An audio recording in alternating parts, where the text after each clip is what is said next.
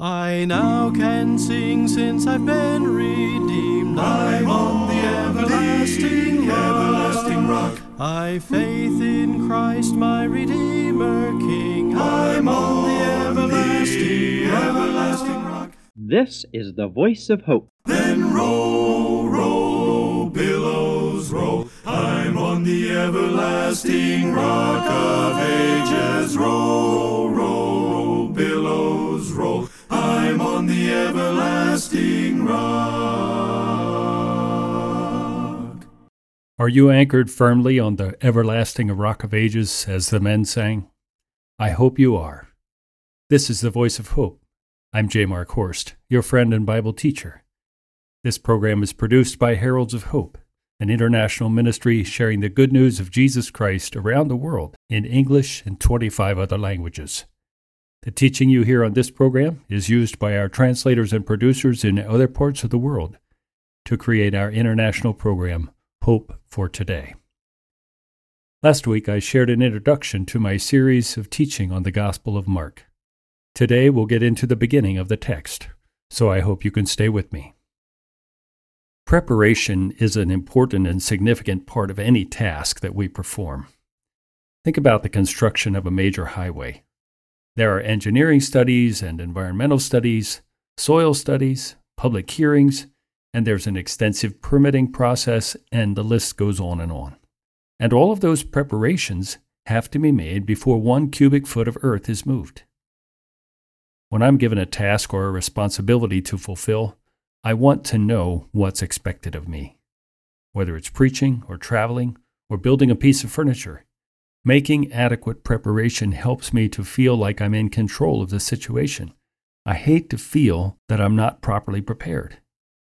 And the Bible teaches us that preparations are important to God too. In 2 Timothy chapter 1 and verse 9, Paul wrote, God has saved us and called us with a holy calling, not according to our works, but according to his own purpose and grace, now listen, which was given to us in Christ Jesus before time began. So the preparations for your salvation and mine and our service were made even before God created the world. To me, that's both amazing and reassuring.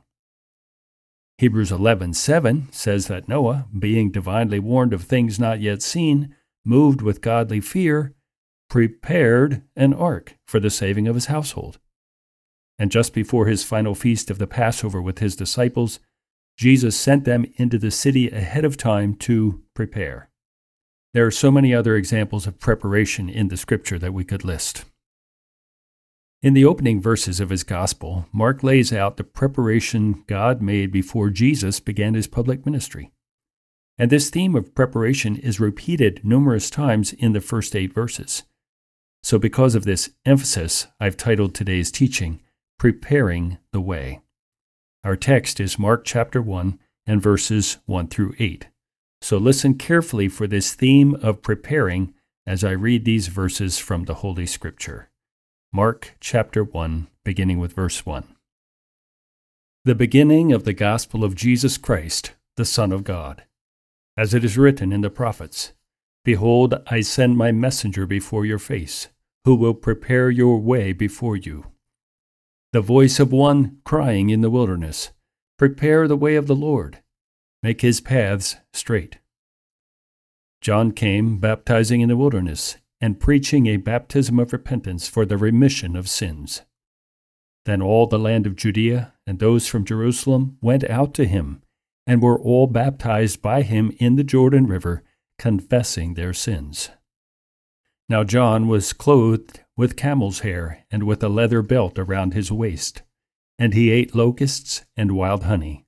And he preached, saying, There comes one after me who is mightier than I, whose sandal strap I am not worthy to stoop down and loose.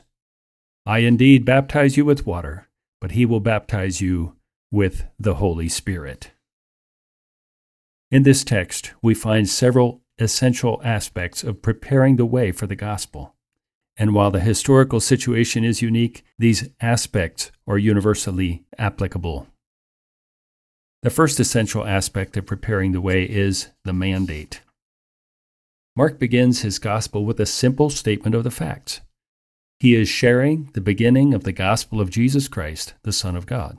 This is his mandate. It's his authorization to give us a written record of the life and ministry of Jesus. Fast moving and sometimes abrupt, we see evidence of Peter's influence as Mark wrote his record of the life and ministry of Jesus. Now, in contrast to Matthew and Luke's account, Mark completely passes over Jesus' earthly family and the fact that he was an ancestor of the great King David. And he doesn't go back to the account of creation like John does in his record. These things seem to indicate that Mark was writing primarily for a Gentile audience. The gospel is the good news about Jesus Christ. It's the good tidings of great joy for all people that the angels revealed to the shepherds in Luke's account. The name Jesus is the Hebrew Yeshua or the English Joshua. It means Yahweh is salvation, and it was a very common name. But then Mark added Christ, Christos, or the Hebrew Mashiach. This is translated as Messiah or the Anointed One. And there were many prophecies in the Hebrew scriptures that spoke of this coming Messiah. But Mark doesn't go there. He just skips over them and he simply takes Jesus' identity as Messiah as a fact. And then he further states that Jesus the Christ, the Messiah, is the Son of God. In other words, Jesus Christ is God Himself in human form. And Paul confirms that for us in Colossians chapter 2 9, where he wrote, In him, that's Jesus, dwells all the fullness of the Godhead in bodily form. Now, even though Mark begins his record so abruptly, he does acknowledge that Jesus didn't burst onto the scene without warning. And so in the next couple of verses, he provides two quotes from two different Old Testament prophets. And these are the only direct quotes from the Hebrew scriptures that Mark makes. These prophecies are part of the mandate. The first prophecy is a partial quote from Malachi chapter 3 and verse 1. Behold, I send my messenger, and he will prepare the way before me. Now contrast that with what Mark wrote Behold, I send my messenger before your face, who will prepare your way before you. Did you catch it? The switch from Malachi's before me to Mark's before you? To me, this is a confirmation of the deity of Christ. And then the second prophecy is a quote from Isaiah 40 and verse 3. Again, let's compare them. Isaiah wrote, The voice of one crying in the wilderness, Prepare the way of the Lord, make straight in the desert a highway for our God. Mark exclaims, A voice crying in the wilderness, Prepare the way of the Lord. And then he adds the phrase, make his paths straight. Now, the word paths means a beaten track or a road. Think about the Roman road system of Mark's time. It enabled the royal messengers to pass back and forth carrying the proclamations of the emperor or the local governor. So, the mandate for this prophetic messenger was that he was to remove any obstacles that would hinder the proclamation of the gospel message. In both of these prophecies, a way is being prepared. It's no wonder then that Jesus said of himself, I am the way. And he also pointed out to us the differences that result from following the narrow way to life or the broad way to destruction. While the coming of Jesus in human form was a one time historical event, sharing the gospel, sharing the good news of Jesus Christ, the Son of God, is still our mandate as his followers today. We are his messengers, and we are tasked with removing the obstacles to his message. What are those obstacles, and how can we remove them? We'll get more into the details of that as we move farther into the text. But for now, we should ponder the question What am I doing to prepare the way of the Lord so that others can follow him? Am I obeying this mandate? The next essential aspect, then, of preparing the way is the messenger. Very simply, a message needs a messenger. Preparation involves a person, or it involves people. In preparing the way for Jesus and his message, that person was John, and not just any John, but the baptizing one.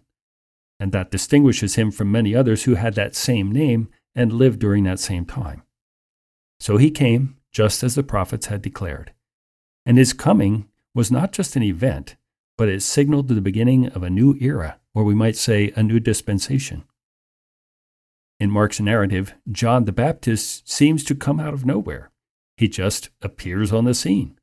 But he was, in the words of the Apostle John, a man sent from God. So he appeared in the wilderness and he began preaching a baptism of repentance for the forgiveness of sins.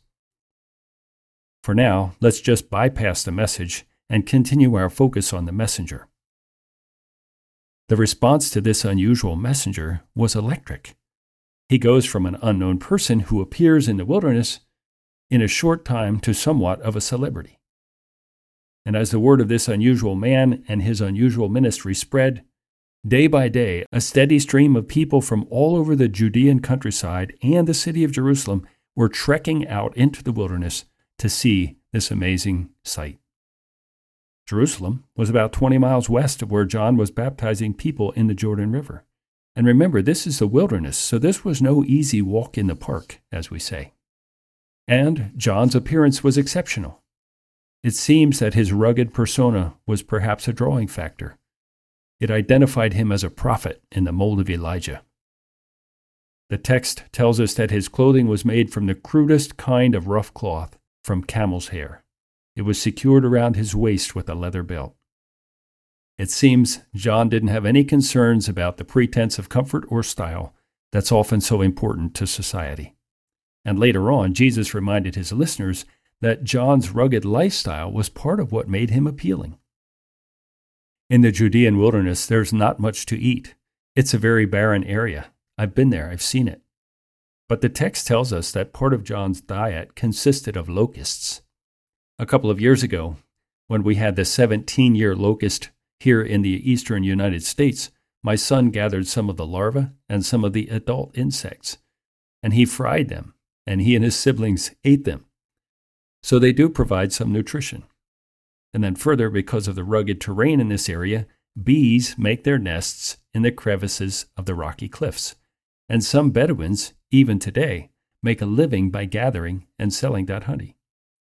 So, honey was another significant part of John's very Spartan diet.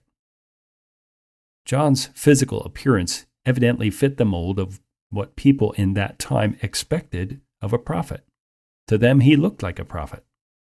Today, a person like John would most likely be scorned and made the butt of jokes by the religious and the unreligious alike. But you know, it's a fact that genuine messengers of the Lord will always be looked at as somewhat countercultural. That's because our first loyalty is not to any kingdom of this world. Our first loyalty is to Jesus and his kingdom. So John was preaching, and Paul asks the question in Romans 10:14, and how shall they hear without a preacher? Now incidentally, the word preacher doesn't mean an ordained person or a pastor. It simply means a messenger. So you and I are the messengers of the Lord today. Like John, we will in some cases seem out of touch with modern sensibilities. Like him, we'll need to take a stand for truth, even if it endangers our possessions or our security, and maybe even our physical lives. John was not a reed shaken in the wind. You may recall that his refusal to compromise the truth about the permanence of marriage eventually caused him to lose his head to Herod.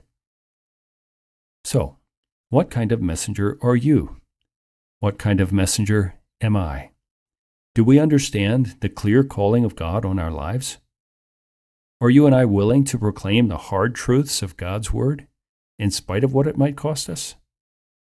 Are we willing to forego some of the comforts of this world, some of its approval, some of its acclaim, in order that we can have the approval of the one who sent us and gave us our mandate?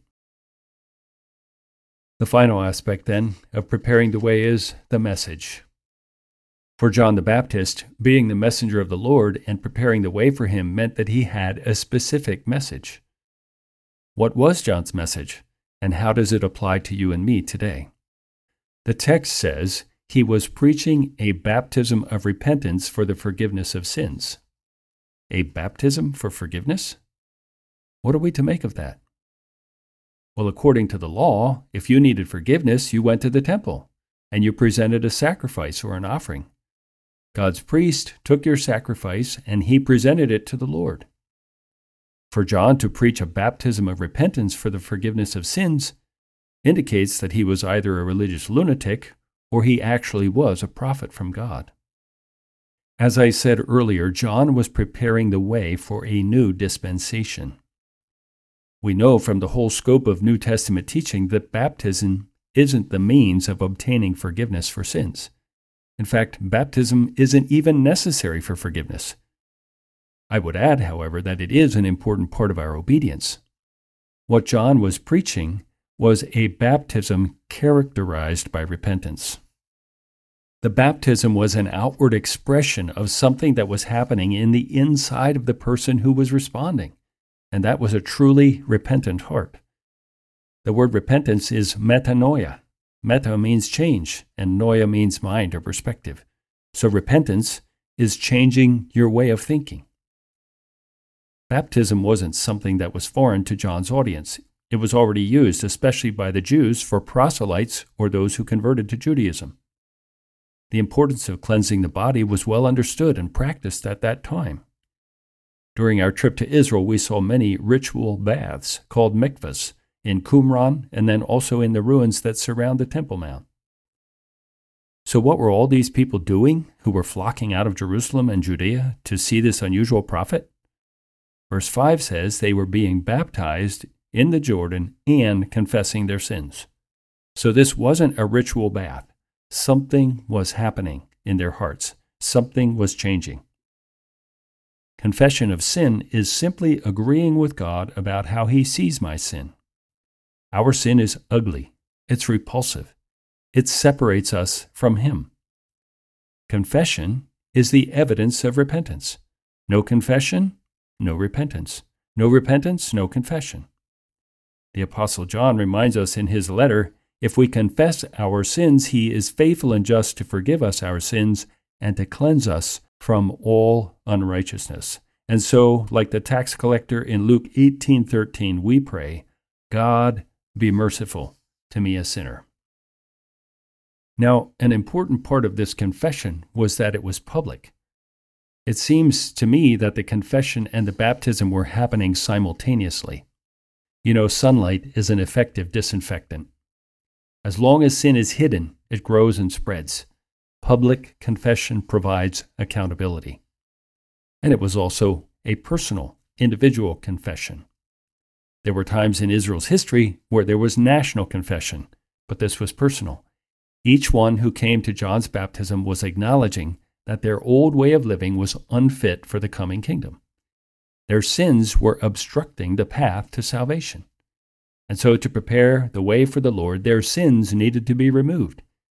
Their baptism was an outward sign of inner change, and it's still the same today. Today, we're told, Come to Jesus just as you are. You know what? That's true. But it's not the whole truth. The whole truth is that you need to confess your sins agreeing with what God says about them. And that confession is motivated by repentance, a change of mind, a change of heart, and a change of direction. So you can come to Jesus just as you are, but He loves you too much to let you stay the way you are. You can't come to Jesus and continue living in rebellion against His commands. Genuine heart change will give you a desire to obey Him, to live for His glory and you will also give him the freedom to remove anything from your life that is displeasing to him. John choosing the Jordan as the site of his baptism holds some additional truth for us. Remember that many centuries before this, Joshua and the people of Israel crossed this same river after they had been wandering aimlessly in the wilderness for 40 years because they didn't believe God's promises. When that generation had all died, with the exception of Joshua and Caleb, then they were able to enter in to the promised inheritance. In our text, those who were being baptized by John were also leaving behind the aimless wandering of their old way of life. They were entering into the promise of God's coming kingdom. So the Jordan River became a symbol of leaving the old way and entering into the new way. But there's one more facet to John's proclamation his message preparing the way. He said, There comes one after me who is mightier than I, whose sandal strap I am not worthy to stoop down and untie. I indeed baptize you with water, but he will baptize you with the Holy Spirit. From reading this account, I believe the people were somewhat in awe of John. After all, there hadn't been a prophet of the Lord in Israel since the prophet Malachi, and that was several hundred years before this. But John was a humble man, and the other gospel accounts confirm that for us. He said, Someone is coming after me who is much more powerful than I am. He is so far superior to me that I am not even worthy to stoop down and untie the strap on his sandal. Now, in the custom of that time, unloosing the sandals of a guest was a job that was given to the lowest slave in the household.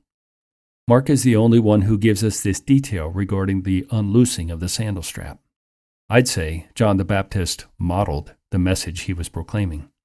But he wasn't finished yet. He said, I have baptized you in water, but he will baptize you in the Holy Spirit. That was a prophetic message. It was something that was still in the future. John's baptism was certainly meaningful, but it was only symbolic. It was pointing forward to something much more powerful and something much more enduring the presence of the Holy Spirit. So, let's review these essential aspects of preparing the way of the Lord. John's mandate was given to him by God. From his mother's womb, he was set apart for a special mission. You and I have the same mandate, and we must never forget it. We are called to proclaim the good news of Jesus Christ, the Son of God. And then John came as a messenger to prepare the way of the Lord. While you may not have the same mission or the same impact or the same visibility that John did, as a follower of Christ, you too have been called to be a messenger for him, and so have I. Paul wrote about you and me in Ephesians chapter 4. We are his workmanship, created in Christ Jesus for good works, which God prepared beforehand that we should walk in them. And in chapter 1 of that same letter, Paul writes that we were chosen by God before the creation of the world. Isn't that amazing? It is. And it's also humbling. Why me? Why did God choose me? And then finally, we have been given a message, a message that the world desperately needs.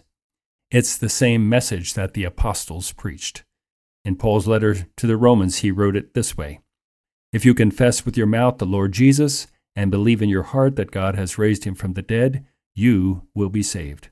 For with the heart one believes unto righteousness, and with the mouth confession is made unto salvation. For the Scripture says, Whoever believes on him will not be put to shame, for whoever calls on the name of the Lord shall be saved. John the Baptist came preparing the way for Messiah's first coming. How are you and I preparing the way for Messiah's return?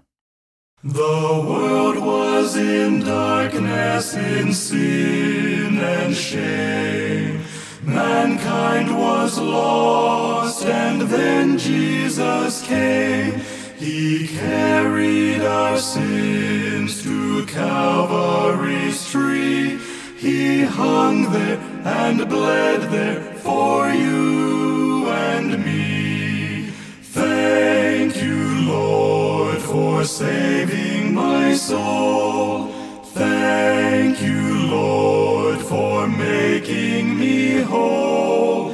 Thank you, Lord, for giving to me thy great salvation so rich and free.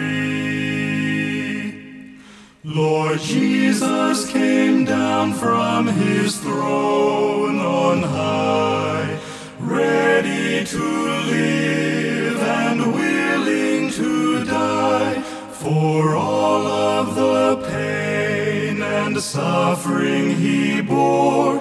I'll love him and thank him forevermore.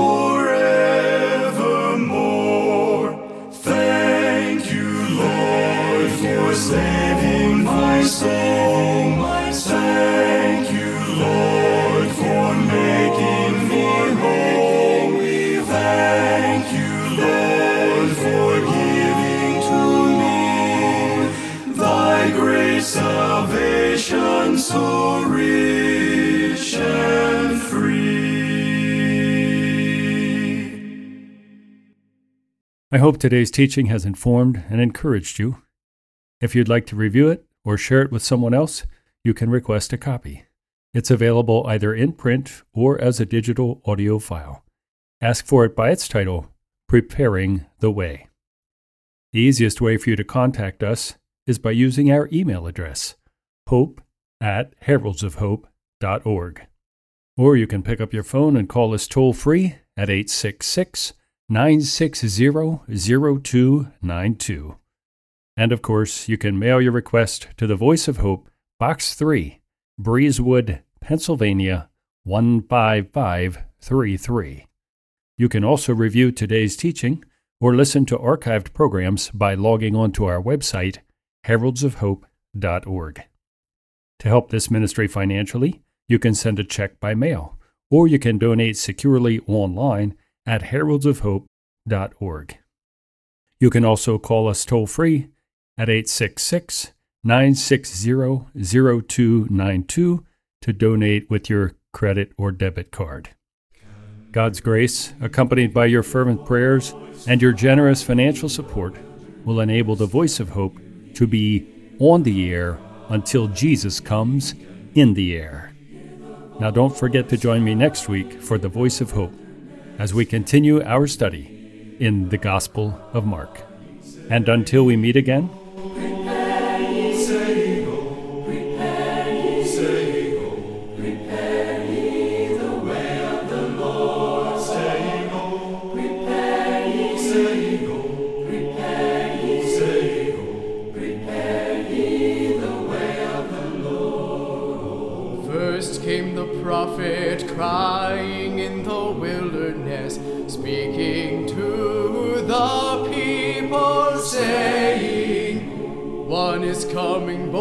judge and save. You must prepare the way